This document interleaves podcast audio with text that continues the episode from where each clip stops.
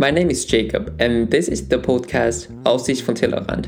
So this podcast was previously in German, and the title means to look beyond the edge of a plate. My original idea was to tell stories of foreigners in Germany and how they found their second and sometimes the only home here in Germany. Since a couple weeks, I've been working on this new project in English, and my goal is to tell research and discussions in academia in an intelligible way. In this episode, I'll have a conversation with my colleague Christiana from the University of Bonn on the Afghanistan crisis. Hi, Christiana. Hi, Jacob. Christiana, could you uh, give us a picture of what Germany's participation in Afghanistan was like? The Germans have been involved in many, many areas in Afghanistan. Um, for example, development assistance, but also uh, the German Bundeswehr, the military, and the police have been very uh, engaged in Afghanistan. So when we are looking back on the German engagement, Germany was engaged since two thousand one. So by two thousand eleven, the German participation reached its heights with around five thousand three hundred soldiers on the ground.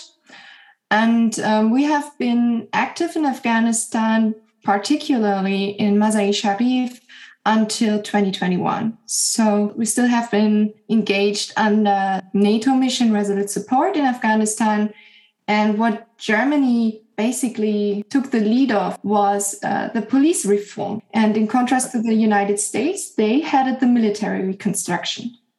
Okay, I think, but the police reform is right now the most controversial part, uh, one of, uh, I would say, right? Because I remember reading an article from New York Times, and uh, the police forces were not really functional, especially when the U S military left, and they were actually on the front line against the Taliban, and a lot of the locals were really not happy with the police forces because they were corrupted.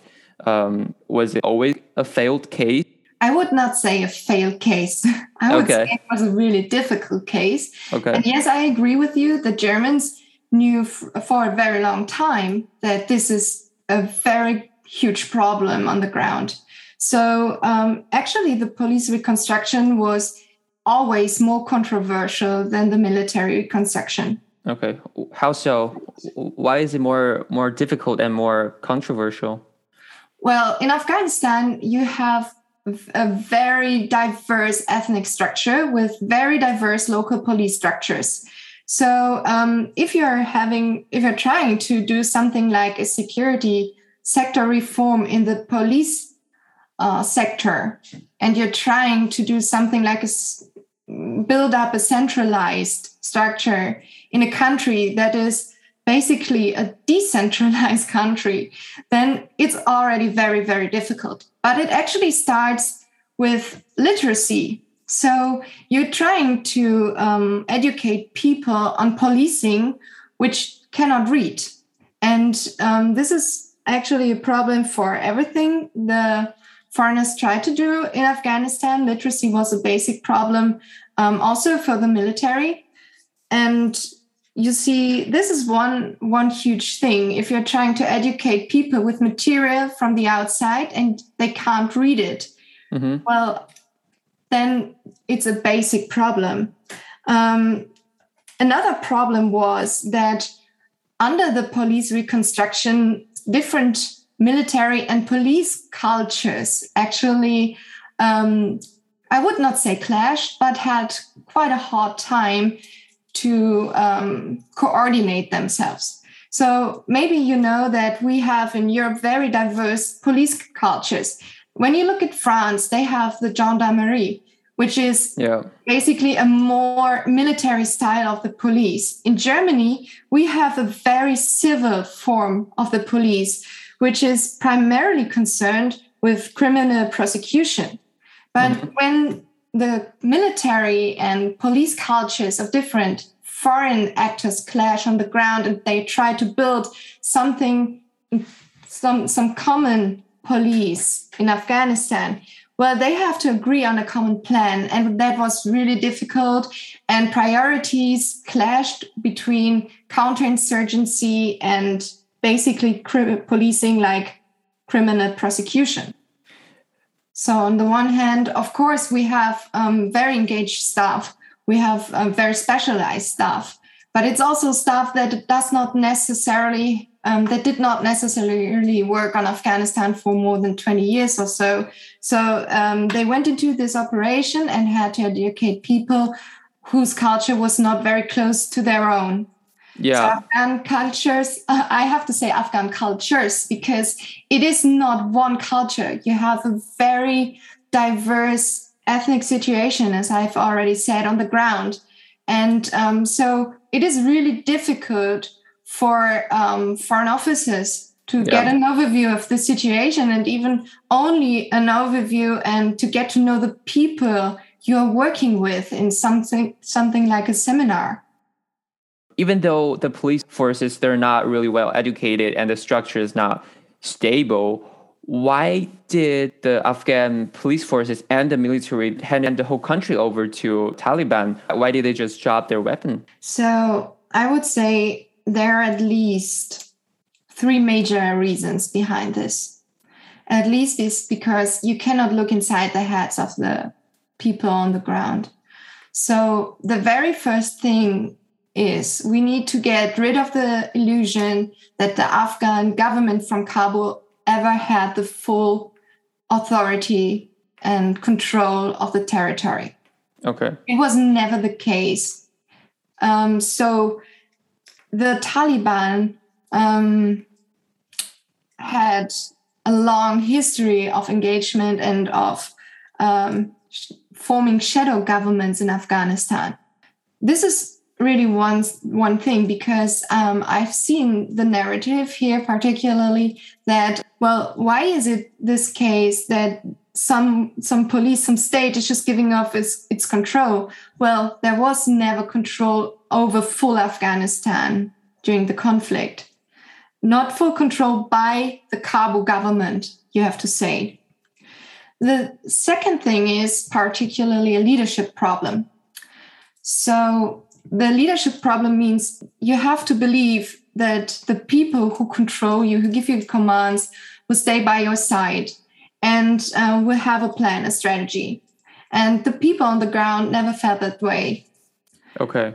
So, and the last thing, and it's practically it, when you're having these two two basic problems, um, you don't, you're not sure about control, you're not sure about um, authority in terms of leadership, then um, it's actually you're striving for your own survival. And this very strive for your own survival is something um, that might be stronger than loyalty in this case. But I want to say you have to be very careful before judging the people on the ground, because you're not in, you're not there, you're not part of the conflict. You cannot imagine the pressure they felt and the violence um, they've seen. Is there like a commitment from the Afghanistan peoples to say, we're the Afghan, we want to build a country? That this kind of nationalism that, which forced them to fight for mm-hmm. a common goal? Well, I would say um, it's a Western dream that something like a one One singular nation identity, national identity is formed in Afghanistan. Um, I wouldn't say that there, there are no people who believe in this. Okay. And um, of course, you see many people who are saying now, um, we have really hoped that this will work. And we have um, heard the stories from the foreigners about all the things that will happen in Afghanistan and the development and the basic freedoms and human rights we will enjoy. Um, so I think that there are many people who believe in this and who really felt um, a new kind of national feeling. But mm-hmm. the thing is, and particularly from, from the social sciences I'm starting from, um, nation building is a really difficult and much criticized issue. It's even more um, criticized than, for example, state building or mm. capacity building, because it aims to transform the identities of the people. Yeah, and I see. Um, the th- I think the problem here is that it was tried to be induced from the outside Yeah. And um, the people, on the other hand, have to make it their own dream. They have to decide for it on their own. They have to um, forge a community, which is really difficult in such a country uh, which is ethnically diverse, which speaks so many different languages, yeah. um, in which clans are on the ground, um, a really important topic.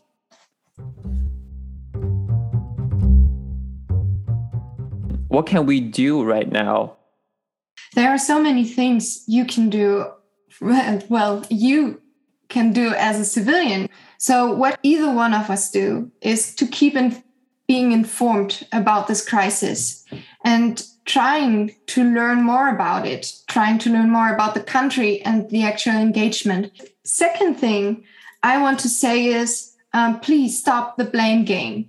And this is something that is not only... Um, a message for the civilians, but also for the politicians, primarily for the politicians, because when you're doing this kind of blame game, you're forgetting about what the responsibility is now and what you may do for the country and for the people and for the future of them.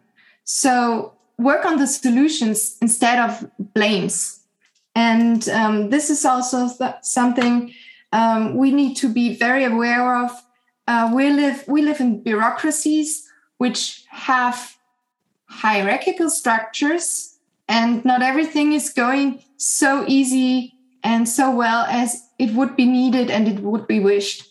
But at, at the same time, um, what we experience right now is a massive speed up of um, engagement, of interest, and also Um, of help from Germany and from other countries to Afghanistan. And this kind of speed up in uh, engagement and in interest is badly needed, because I think over the last years, particularly, the public and the politicians have been kind of sleepwalking on the issue. There was a conflict, of course, and we have been engaged somehow, but it was not a top priority. So now, um, when interest has risen, we need to start the debate about what should we do. And the very first thing is we have to get our people into protected environments. That means we have to be aware of that thousands of people are at risk in Afghanistan, that these are people who have worked with us, with our soldiers, with our development assistants on the ground, who have very much valuably contributed to our mission and who are now at risk. So seeing the reports of the Taliban going from house to house and looking, searching for them is something we need to be aware of, and that these people should be safe. It's really difficult to get to the airport right now because mm-hmm. the Taliban yeah. are blocking it. It's um, really difficult in Germany, we've seen it, to get political support for getting more refugees into the countries. And so we have to be there for, for them and to drive this whole debate further, because these are people who have been working on our side. And I think that we shouldn't just close our eyes on the situation in Afghanistan.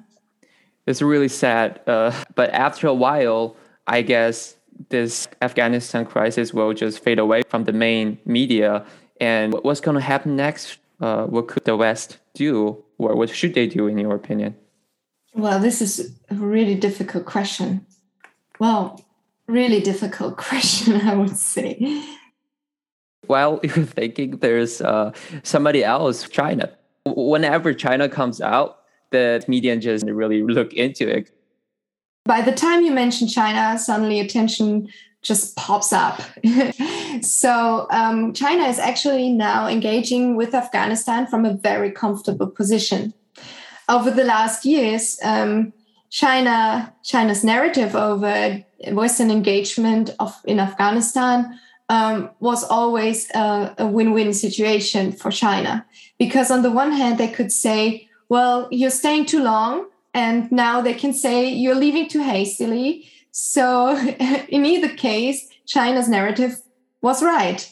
So now they are in the situation that they have um, built up very good contacts to either side. They had um, contacts to the Kabul government before the Taliban, and they had started building t- ties to the Taliban.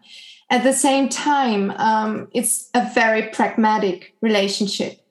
So I do not expect that Um, despite the worsening security situation on the ground, we see Chinese boots on Afghan ground. This is very one thing I want to say. So um, China is basically very much interested in stability in the region because, um, of course, they are very much concerned that Afghanistan might be a safe haven for extremist forces and for extremist Muslim forces. Um, particularly because of the close geographic relation to the Xinjiang area. So the basic consideration of the Chinese government is that they want to have stability in the country.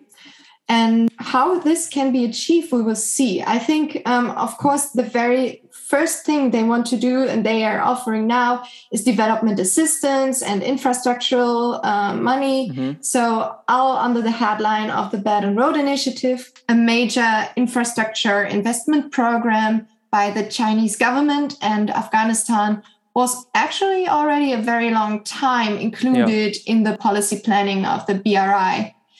But um, due to the very difficult security situation on the ground, the Chinese could never really get a hold in the country.